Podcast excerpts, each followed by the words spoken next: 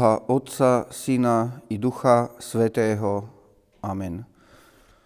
Milí bratia, milé sestry, slova písma Svetého, nad ktorými sa zamyslíme, sú napísané v knihe Skutky Apoštolov, kapitola 26, verše 22 až 29, takto.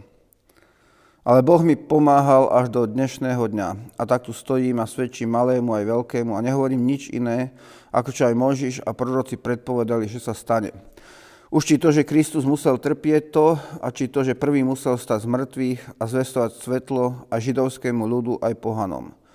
Keď sa takto bránil, zvolal Festu silným hlasom. Blázniš, Pavol, tvoja veľká učenosť ženie ťa do bláznostva.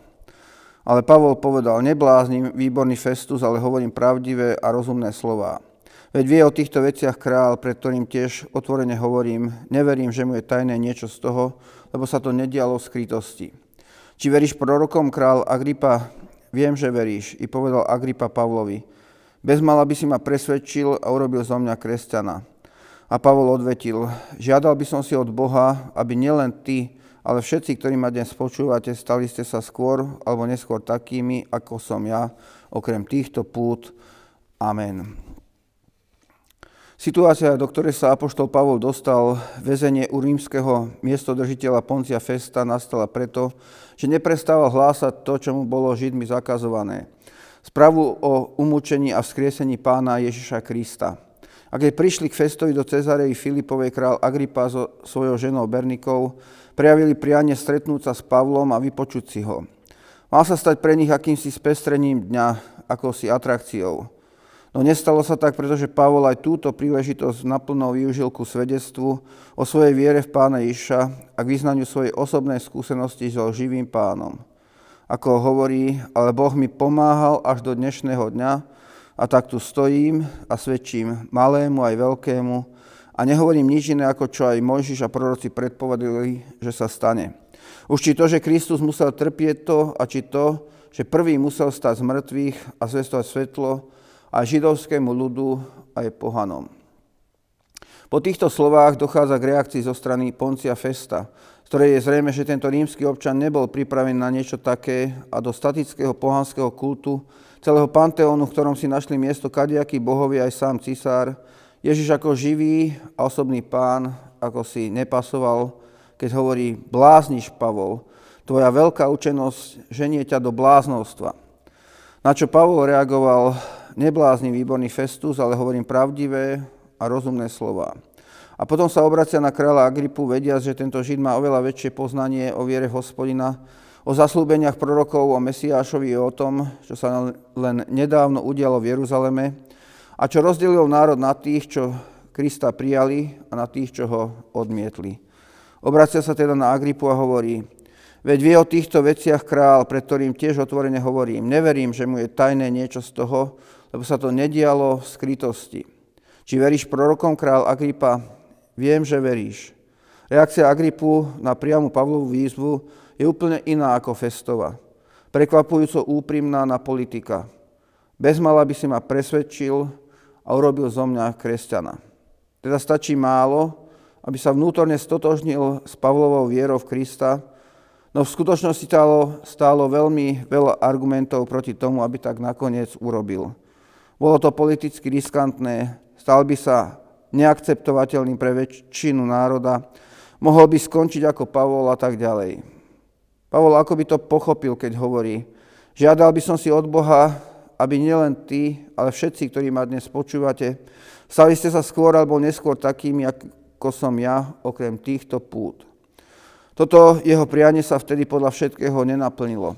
Pretože nemáme správy, že by sa Festus, Agrippa či Bernike stali kresťanmi, no Pavlova snaha o svedectvo určite nevyšli do prázdna. V časoch politicky priaznivejších sa mnoho vládárov sveta a politikov priklonilo na stranu Krista, dali sa pokrstiť a tak celé národy ovplyvňovali, aby sa stávali kresťanskými. Či to bol cisár Konštantín Veľký, slovanské knieža Rastislav, uhorský král Štefan, český král Václav či neskôr Karel IV. Následne im to veľmi pomáhalo pri spravovaní svojich ríš, keď v kresťanoch mali oveľa morálnejších a poslušnejších obyvateľov. V našich časoch je Pavlov svoj rázny postoj výzvou pre nás, ktorý ešte zotrvávame vo viere v Pána Iša aby sme sa za svoje presvedčenie a veru nehambili a dokázali ju vyznávať. Niekoho tým oslovíme, niekoho privedieme do rozpakov, niekoho pobúrime, niekto sa nám bude smiať, ale niekto to možno príjme. A naša viera, podobne ako Pavlova, prinesie odozvu možno až oveľa neskôr, no nebude určite zbytočnou. Amen. Pomodlíme sa. Pane Ježi Kriste, pomáhaj nám ku každodennému svedectvu životom i slovami o svetle, ktoré v Tebe máme, o moci, ktorá z Teba prichádza do nášho života a dáva nám schopnosť niesť aj utrpenie a problémy v nádeji na vzkriesenie a život väčší, ktorý si nám pripravil vo svojom nebeskom kráľovstve. Tvoja moc sa v slabostiach dokonáva a preto veríme, že aj nás slabých a biedných si môžeš používať ku šíreniu svojho evanília. Tebe sa k tomu v pokore odovzdávame. Amen.